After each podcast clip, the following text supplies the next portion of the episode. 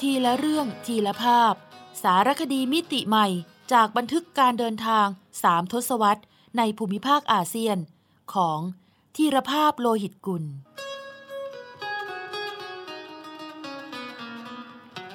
อ่านโดย สมปองดวงสวัย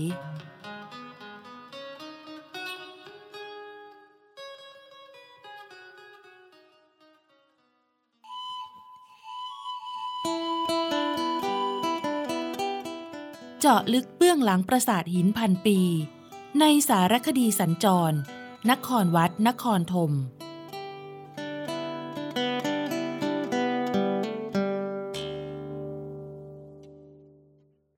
ตนเลสาบ มหัศจรรย์ทะเลคแม มีคำกล่าวว่า เป็นเรื่องสุดจะคาดเดาจริง ๆ ว่า ภายหลังฟื้นจากสงครามอันฮารุโหด และยาวนาน ชาวกัมพูชาจะมีสภาพเป็นเช่นไร หากบรรพชนไม่สร้างนครวัดไว้ และธรรมชาติก็ไม่ได้ประทานทะเลสาบเขมรให้ ทุกวันนี้ รายได้จากนักท่องเที่ยวที่มีมาเยี่ยมชมนครวัด และกลุ่มปราสาทในเมืองพระนคร ปีละกว่าล้านคน ดึงดูดเงินตราต่างประเทศให้กัมพูชาเป็นอันดับหนึ่ง ตามมาด้วยรายได้จากการส่งออก ทรัพยากรสัตว์น้ำ ในทะเลสาบเขมร ซึ่งเคยสร้างสถิติการจับปลาที่โลกต้องตะลึง เหมือนยามจ้องพระโพธิสัตว์ 216 พระพักที่ปราสาทบายน คือในพื้นที่หนึ่งตารางกิโลเมตร จับปลาได้ถึง 10 ตัน หรือ 660 ล้านตันต่อปี นับเป็นประเทศผู้จับปลาน้ำจืดมากเป็นอันดับสี่ของโลก จากทะเลสาบที่มีขนาดใหญ่ที่สุด ในภูมิภาคเอเชียตะวันออกเฉียงใต้ และใหญ่เป็นลำดับต้นๆของทวีปเอเชีย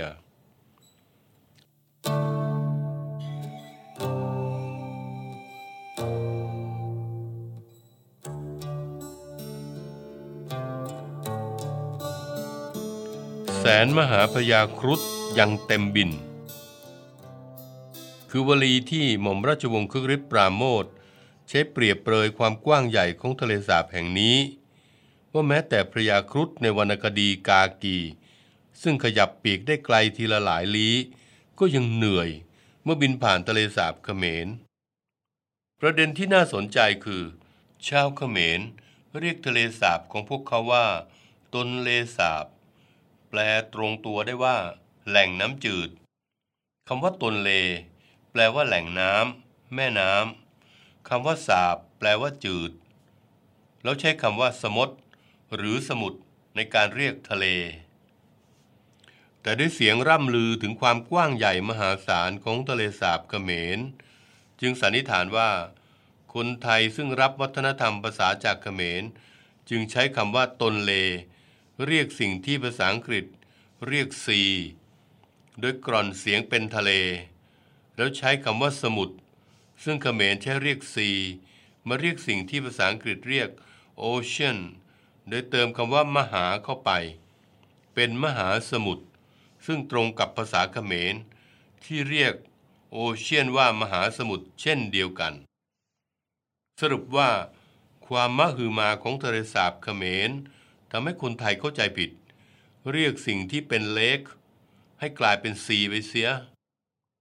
ข้อสันนิษฐานนี้เกิดขึ้นเมื่อแรก เรือโดยสารนำผมออกจากท่าเรือพนมกรอม เมืองเสียมเรียบ มุ่งตรงออกไปใจกลางทะเลสาบเขมรจำได้ว่า เพียงชั่วชมวิวไปเพลินเดียว บรรดาเรือนแพกระชังปลา ป่าชายน้ำก็อันตรธานไปอย่างน่าอัศจรรย์ใจ เบื้องหน้าและรอบลำเรือมีแต่ผืนน้ำเวิงว้าง ไกลสุดลูกหูลูกตาลิบลิบออกไป ก็มีเพียงขอบฟ้าจรดขอบน้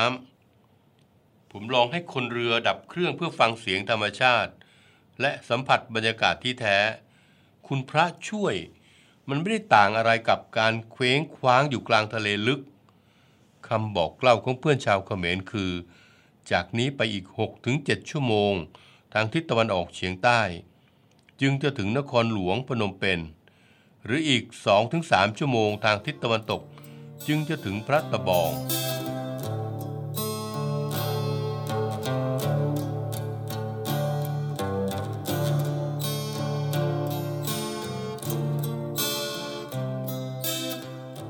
จึงไม่น่าแปลกใจที่ทะเลสาบเขมร จะมีปริมณฑลติดห้าจังหวัดใหญ่ของเขมร คือเสียมเรียบ พระตะบอง โพธิสัตว กำปงชนังและพนมเปญในฤดูน้ำหลาก มีพื้นที่กว้างใหญ่ถึง 7,500 ตารางกิโลเมตร ลึก 10 เมตรถึง 20 เมตร ในยามแล้งสุดยังกว้างถึงราว 3,000 ตารางกิโลเมตร หรือประมาณ 3 เท่าของทะเลสาบสงขลา 166 เท่าของกวานพะเยา หรือเท่ากับพื้นที่กรุงเทพมหานคร รวมกับ ปทุมธานี เป็นผลพวงของปริมาณน้ำมหาศาล จากแม่น้ำโขงล้นหลั่งลงมาในทะเลสาบ ที่เปรียบเสมือนชามอ่างขนาดมหึมา เก็บน้ำไว้เป็นปัจจัยเกื้อหนุนความเกรียงไกรของอาณาจักรเขมร สมัย เมืองพระนคร หรือนครวัดนครธมเมื่อราวพันปีก่อนจนนักประวัติศาสตร์ต่างลงความเห็นว่า ไม่มีทะเลสาบเขมร ก็ไม่มีเมืองพระนครที่ยิ่งใหญ่ เพราะถึงจะมีกษัตริย์ผู้ปรีชาชาญ กับอนาราษฎรเปี่ยมล้นด้วยศรัทธาเพียงใด ย่อมไร้ค่า ตราบใดที่ท้องยังหิว จะเอาเรี่ยวแรงที่ไหน ไปขนหินสร้างปราสาทหลังโตๆหรือจำหลักลายศิลาให้วิริสมาราเช่นนี้ได้ทะเลสาบเขมรจึงตอบโจทย์ข้อนี้ เพราะไม่ได้มีแต่ปลา ทว่า ยังก่อให้เกิดพื้นที่ชุ่มน้ำกว้างมหาศาลสำหรับปลูกข้าวได้ปีละหลายครั้ง ระหว่างล่องเรือไปในทะเลสาบ ผมเห็นต้นไม้ขนาดใหญ่ ขึ้นอยู่ในน้ำจำนวนมาก ซึ่งในฤดูน้ำหลาก เมื่อน้ำในแม่น้ำโขงล้นหลั่งเข้ามาในทะเลสาบ ถือเป็นฤดูวางไข่ของสัตว์น้ำป่าไม้ในน้ำเหล่านี้จึงเป็นโรงเรียนอนุบาลชั้นดี ของบรรดากุ้ง อยปูปลา ก่อนที่จะเติบโตไปเป็นอาหารของมนุษย์ ครั้นพอถึงหน้าแล้งน้ำในแม่น้ำโขงลดลง น้ำในทะเลสาบก็ไหลย้อนกลับออกไป ปรากฏการณ์นี้ สมเด็จกรมพยาดำรงราชานุภาพ ซึ่งเสด็จทางเรือจากกรุงพนมเปญผ่านทะเลสาบเขมร สู่เมืองเสียมเรียบในพศ 2467 ทรงบันทึกไว้ในพระนิพนธ์นิราชนครวัดตอนหนึ่งว่า ระหว่างเดือนมกราคมจนถึงกรกฎาคมน้ำลงขอด ที่ปากทะเลสาบตื้นต้องหยุดเดินเรือเมอยู่หกเดือน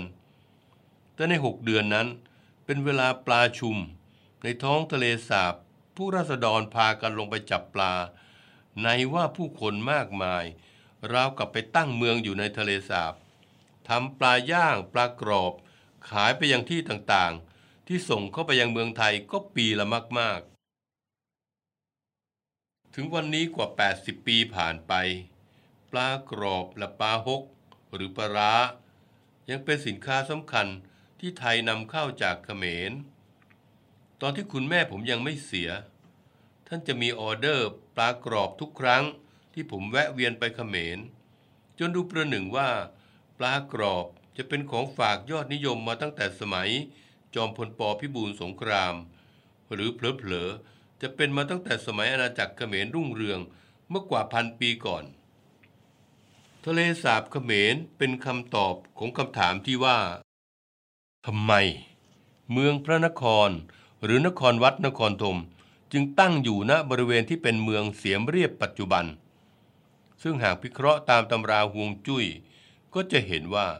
เมืองพระนครมีพนมกุเลน เป็นปราการธรรมชาติและเป็นแหล่งตัดหิน สร้างปราสาทอยู่ทางทิศเหนือ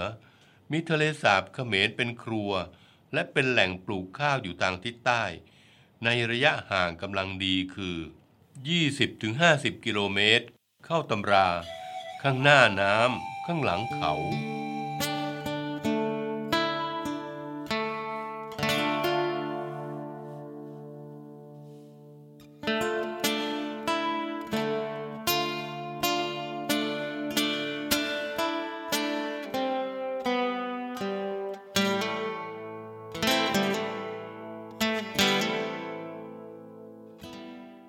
จากเป็นแหล่งอาหาร ในสมัยพระเจ้าชัยวรมันที่ 7 ทะเลสาบเขมรยังเป็นสมรภูมิอยุธนาวีระหว่างเขมรกับชาวจาม หรือจามปา ซึ่งแน่นอนว่าเขมรได้ชัยชนะจากความได้เปรียบทางชัยภูมิ ดังปรากฏเรื่องราวในภาพแกะสลักที่ปราสาทบายนต่อมาในสมัยที่อาณาจักรเขมรคบค้ากับจีน โจต้ากวาน ชาวจีนที่เดินทางเข้ามาในเขมร พร้อมคณะทูตของจักรพรรดิราชวงศ์หยวน ปีพศ 1839 ได้บันทึกไว้ว่า อาณาจักรเขมรส่งออกขนนกกินปลาไปขายให้จีน เพื่อแลกกับผ้าไหมแพรพันธ์และเครื่องถ้วยจีน โดยจะส่งขนนกกินปลาสีเขียวแกมฟ้า เป็นเงาวาว ไปยังมณฑลกวางตุ้ง พื่อใช้ทำเครื่องประดับกระบังหน้าของสตรีจีน สอดคล้องกับตัวเลขการสำรวจของนักปักษีวิทยา ที่ระบุว่าทะเลสาบเขมร มีพันนกที่หลากหลายถึง 300 กว่าชนิด ตราบจนวันนี้ทะเลสาบเขมร บริเวณใกล้เมืองพระตะบอง ก็ยังเป็นสวรรค์ของนักดูนกจากทั่วโลก ดังกล่าวมาแล้วว่า ผืนป่าชุ่มน้ำในทะเลสาบเขมร เป็นทั้งแหล่งอนุบาลปลาและนกชั้นเยี่ยม ครั้นในฤดูแล้ง น้ำลดลงมากก่อให้เกิดพื้นที่ชุ่มน้ำริมทะเลสาบสำหรับทำนา ได้จำนวนมหาศาล ทะเลสาบเขมรจึงไม่ใช่แค่มีขนาดใหญ่ติดอันดับสามของโลก แต่ยังจัดเป็นพื้นที่ชุ่มน้ำแลมซาไซต์ที่มีความหลากหลายทางชีวภาพที่โลกยกย่อง เช่นเดียวกับอุทยานนกน้ำทะเลน้อยจังหวัดพัทลุง ด้วยเหตุนี้ เฉพาะทะเลสาบส่วนที่ติดเมืองเสียมเรียบส่วนเดียว จึงมีชุมชนชาวประมงที่ใช้เรือและแพเป็นบ้าน ใช้ผืนน้ำเป็นเรือนตายมากถึงเจ็ดหมู่บ้าน ราวเจ็ดร้อยกว่าครอบครัว คิดเป็นประชากรร่วมสี่หมื่นคน เล่าขานกันว่า ในสมัยเขมรแดงปกครองกัมพูชา เป็นเวลาสามปีแปดเดือนยี่สิบวัน ชาวประมงในทะเลสาบถูกกวาดต้อนไปใช้แรงงานด้วยพวกเขมรแดงถูกโค่น พวกที่รอดชีวิตกลับมาลงเรือหาปลาปรากฏว่า ปลากระโดดขึ้นเรือด้วยความคิดถึง ที่ไม่มีใครมาจับพวกฉันนานเหลือเกิน ดังนั้นท่านครวัดคือถูกจัดให้เป็น หนึ่งในเจ็ดสิ่งมหัศจรรย์ของโลกในรอบพันปี ก็ไม่น่าแปลกใจ ถ้าจะมีใครบอกว่า ทะเลสาบเขมร คือความมหัศจรรย์อันดับ 8 นั่นเอง วันหนึ่ง ขณะที่ผมกำลังเดินไปลงเรือล่องทะเลสาบเขมร เป็นรอบที่เท่าไรก็จำไม่ได้ ผมแปลกใจที่เห็นกระต๊อบหลังหนึ่ง เคลื่อนผ่านไปหน้าตาเฉย เพื่อนกระแมบอกว่าไม่ต้องตกใจ นี่แหละโมบายโฮมขนาดแท้มีมาก่อนโมบายโฟนเสียด้วยซ้ำเพราะถนนที่เรากำลังเดินไปลงเรือนี้ เป็นถนนที่ทอดยาวลงไปในทะเลสาบ อุปมาดั่งไม้กระดาน วางพาดลงไปในกระมังใบใหญ่เวลาน้ำขึ้นสูง ถนนสายนี้ก็จมอยู่ใต้น้ำพอน้ำลง ถนนก็โผล่ขึ้นมา สรุปแล้วถนนจะเปียกๆแห้งๆ หมุนเวียนไปตามฤดูกาลมันถึงได้ครุขระเครอะเคละ เหมือนผิวพระจันทร์อย่างที่เห็น แต่เรื่องของเรื่องคือมันเป็นเส้นชีวิตของชาวประมงในทะเลสาบ ซึ่งแบ่งเป็นสองพวก คือพวกที่มีบ้านดิบดีอยู่บนฝั่ง ถึงเวลาก็มาหาปลาไปขาย กับพวกที่ใช้ชีวิตทั้งชีวิต กินนอนอยู่ในเรือแบบชาวน้ำซึ่งต่างต้องใช้ถนนเป็นเส้นทางนำปลาไปขาย ได้เงินมาก็มีตลาดให้จับจ่ายสินค้า ทั้งกะปิน้ำปลาสบู่เสื้อผ้า ยาสีฟันยันเรือรบ ติดตลาดกันบนถนนสายนี้นั่นแหละ พวกมีบ้านอยู่บนฝั่ง ก็มาตั้งกระต๊อบเอาไว้ นอนพักระหว่างฤดูหาปลา เหมือนชาวนาต้องมีเถียงนา ส่วนพวกชาวน้ำก็ตั้งชุมชนในเรือและแพโดยเกาะติดถนนสายนี้เข้าไว้ จะขายปลา หรือซื้อหาอะไรก็สะดวกได้ นานวันเข้า พวกชาวน้ำออกลูกออกหลาน จนวันนี้มีถึงเจ็ดหมู่บ้านเจ็ดร้อยกว่าครัวเรือน คิดเป็นประชากรร่วม40,000คน เลยต้องมีสถานีตำรวจ สถานีอนามัย โรงเรียน ปั๊มน้ำมัน ร้านสะดวกซื้อ ไปจนกระทั่งโรงฉายวิดีโอ ร้านคาราโอเกะ และโบสถ์คริสต์ อยู่บนแพลอยน้ำเบ็ดเสร็จ โดยทั้งหมดทั้งมวลนี้จะเคลื่อนที่ขึ้นลงไปตามฤดูกาล อย่างช่วงนี้เป็นฤดูน้ำหลาก ผมจึงได้เห็นกระต๊อบเคลื่อนที่หนีน้ำจากปลายถนนขึ้นไปหัวถนน บรรดาเรือและเรือนแพชาวน้ำก็เตรียมเคลื่อนชุมชนเข้าไป ใกล้ถนนติดขอบชามอ่างมากขึ้น เป็นอย่างนี้มาไม่รู้กี่ชั่วอายุคน รู้แต่ว่า เดี๋ยวนี้มีเสาทีวีที่หลังคาเรือและแพมากขึ้น อีกไม่นานก็คอยดูเรือประดับจานดาวเทียมได้เลย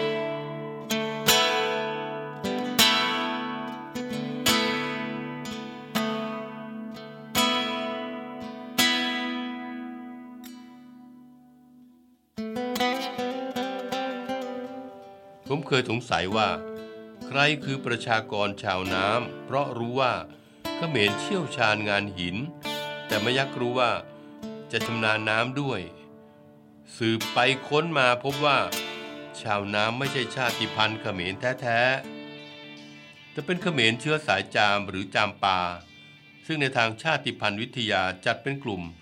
มาลาโยโพลินีเชียน พูดง่ายๆว่า ต้นตระกูลจาม เป็นชาวเกาะมาลายู จึงไม่แปลกใจที่พวกเขาใช้ชีวิตในน้ำได้สบายๆ เดิมพวกจามถือเป็นคู่แข่งของเขมร มีอาณาจักรจำปาอยู่บริเวณที่เป็นเวียดนามกลางถึงใต้ปัจจุบัน ตอนจามเข้มแข็งเป็นคู่แข่งเขมรราวลิเวอร์พูลกับแมนยู เจอกันเมื่อไหร่ถือเป็นวันแดงเดือดเมื่อนั้น ไม่เชื่อให้ไปดูภาพแกะสลักหิน ที่ปราสาทบายนชุด ยุทธนาวีที่ตนเลสาบ จะรู้ว่าซัดกันดูเดือดเลือดพล่านปานใด แต่ภายหลังจามอ่อนแอลง จึงถูกชาวเวียด เบียดขับให้เป็นเพียงชนชาติส่วนน้อย ที่ไม่มีประเทศของตนเอง และอีกส่วนหนึ่งก็อพยพมาอยู่จังหวัดกำปงจามในเขมร ชาติพันธุ์จามกับเขมรจึงผสมกันเป็นชาวน้ำ ก็ด้วยเหตุนี้ มีกลุ่มหนึ่งถูกสยามกวาดต้อนมาอยู่ที่คลองแสนแสบ คือจามบ้านครัว แต่ภายหลังปีพศ 2522 ที่กองทัพเวียดนามโค่นล้มรัฐบาลเขมรแดง ตนเลสาบก็ได้ต้อนรับแขกผู้มาเยือนกลุ่มใหม่ ที่มาแล้วไม่ยอมกลับ คือตอนมามาแบบแขก แต่นานวันเข้า ชักทำเป็นเจ้าของบ้าน นั่นคือชาวน้ำจากเวียดนาม ที่เป็นปัญหาหนักอกของรัฐบาลเขมร เพราะผลักดันยังไงก็ไม่ยอมไป กดดันมากเข้าก็ประกาศจะเอาเชือกล่ามเรือแพไว้ด้วยกันทั้งหมด ใครมีปัญญาดันพวกเขาออกไปได้ก็เอาสิ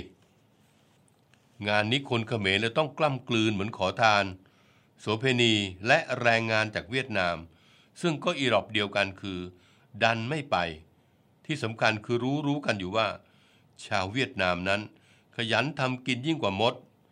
ขยันชนิดคนจีนยังเรียกพี่ ที่เห็นชัดๆ คือเวลาล่องเรือในทะเลสาบเขมร เห็นชุมชนไหนมีเสาทีวี มีร้านคาราโอเกะเยอะๆ ก็รู้เลยว่าเป็นชาวน้ำเวียดนาม โชคดีที่กุ้งหอยปูปลาในตนเลสาบยังมีอยู่มหาศาล จึงพอแบ่งปันกันกินได้ แต่ก็ใช่ว่าจะไม่มีปัญหาเสียทีเดียว เพราะในระยะหลัง รัฐบาลเขมรต้องออกมาตรการเด็ดขาด ห้ามจับปลาในฤดูวางไข่เดือนสิงหาคม ไม่เช่นนั้นก็เท่ากับเอาทุนของอนาคต มากินเสียแต่วันนี้ ลูกหลานอาจต้องรันทดในวันหน้า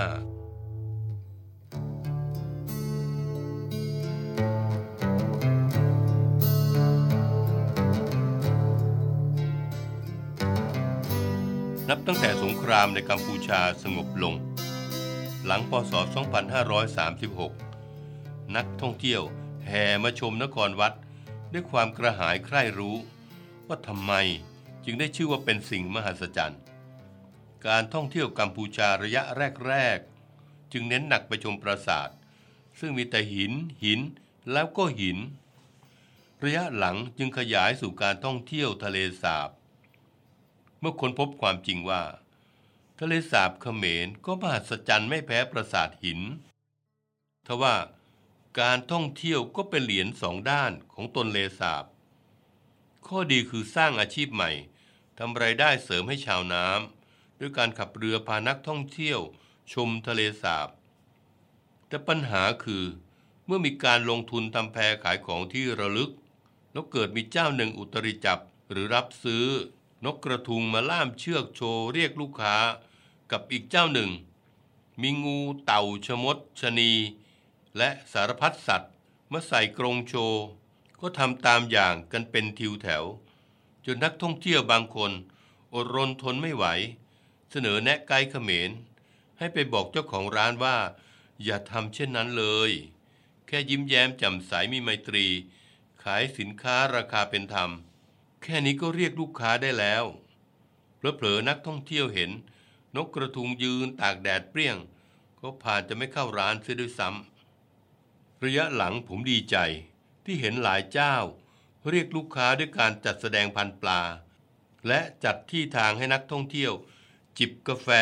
ชมวิวอาทิตย์อัสดงในตนเลสาบ และหลายเจ้ามีกุ้งต้มสดๆให้ชิมฟรี ไม่มีลิมิต แถมมีน้ำจิ้ม รสชาติจัดจ้าน เป็นกุศโลบายให้ลูกค้าชิมแล้ว ต้องอุดหนุน โค้กเป๊ปซี่ สไปร์ไว้ล้างคอ ก็นับว่าเข้าท่ากว่าโชว์ นกกระทุงเป็นไหน ๆ ล่าสุด ทะเลสาบใหญ่ขนาด4ล้าน5แสนไร่แห่งนี้กำลังเผชิญหน้ากับปัญหาใหม่ที่ไกลตัว แต่น่ากลัวเหลือเกิน คือการสร้างเขื่อนในลำน้ำโขง ช่วงที่ไหลผ่านจีน และการระเบิดแก่งในลำโขง ช่วงผ่านพม่า ลาว ไทย เพื่อการเดินเรือสินค้าขนาดใหญ่จากจีน ซึ่งจะส่งผลต่อระดับน้ำในทะเลสาบเขมร อย่างหลีกเลี่ยงไม่ได้ นั่นหมายความว่า ระบบนิเวศของพันธุ์พืช พันธุ์ปลา และนกนับร้อยร้อยชนิดในตนเลสาบ กำลังถูกท้าทายครั้งใหญ่ ข่าวว่างานนี้ สมเด็จฮุนเซนท่านผู้นำเขมร มีท่าทีขึงขัง ในที่ประชุมกลุ่มอนุภูมิภาคลุ่มแม่น้ำโขงว่าเขมรยอมไม่ได้ จีนเล่นจะเอาแต่ฝ่ายเดียวได้ไง ฝ่ายจีนฟังแล้วอมยิ้ม พวกลือประชุมโวยวายกันไปอัวจะรับฟังไป แล้วก็จะระเบิดแก่งรอพวกลื้อไปพลางๆ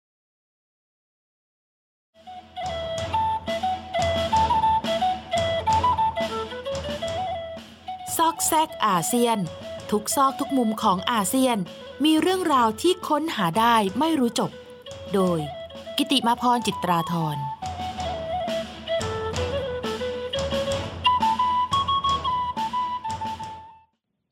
อัปสราลิ้นสองแฉก ศิลปะเขมรแบ่งออกเป็นหลายยุคหลายสมัยนะคะ ภาพแกะสลักหินรูปนางอัปสราแต่ละยุค ก็มีรายละเอียดแตกต่างกันไป เช่น เทพอับสรศิลปะเขมรแบบบาแคงราวพศ 1440 ถึง 1470 ที่ปราสาทพนมบาแคง สมเด็จพระเทพรัตนราชสุดา สยามบรมราชกุมารี ทรงเรียกว่า เป็นนางอับสรรุ่นสวมกระโปรงพีทเทพอับสรปราสาทนครวัดองค์หนึ่ง เป็นที่ยอมรับว่า สวยสง่า และประดับเครื่องถนิมพิมพาพรสมบูรณ์ที่สุด แต่หลบมุมอยู่ในหลืบข้างช่องประตู ใจกลางปรางประธานปราสาทนครวัด ซึ่งไม่ใช่จุดที่โดดเด่น สันนิษฐานกันว่า ช่างที่แกะสลักมีฝีมือเป็นเลิศ แต่ไม่ชอบประจบประแจงเจ้านาย จึงต้องฝากผลงานไว้ในมุมอับ อารมณ์ขันของช่างขอมโบราณ แกะสลักนางอับสรที่นครวัดไม่นุ่งผ้า แล้วยังยื่นมือลงมาปิดของสงวนด้วยความเอียงอาย เทพอับสรที่ปรางประธานนครวัดอีกองค์หนึ่ง ถูกเรียกว่า อับสราลิ้นสองแฉกมักคุเทศท้องถิ่นเขมรอธิบายว่า สงสัยช่างแกะสลัก ได้แรงบันดาลใจจากผู้หญิง ซึ่งอาจเป็นคนรัก แลบลิ้นหลอกนั่นเองค่ะ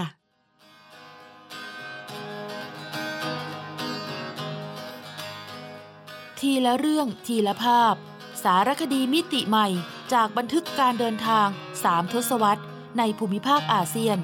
ของธีรภาพโลหิตกุล สร้างสารรค์ดนตรีโดย นิพนธ์เรียบเรียง และบุญชัย ชุนหรักโชต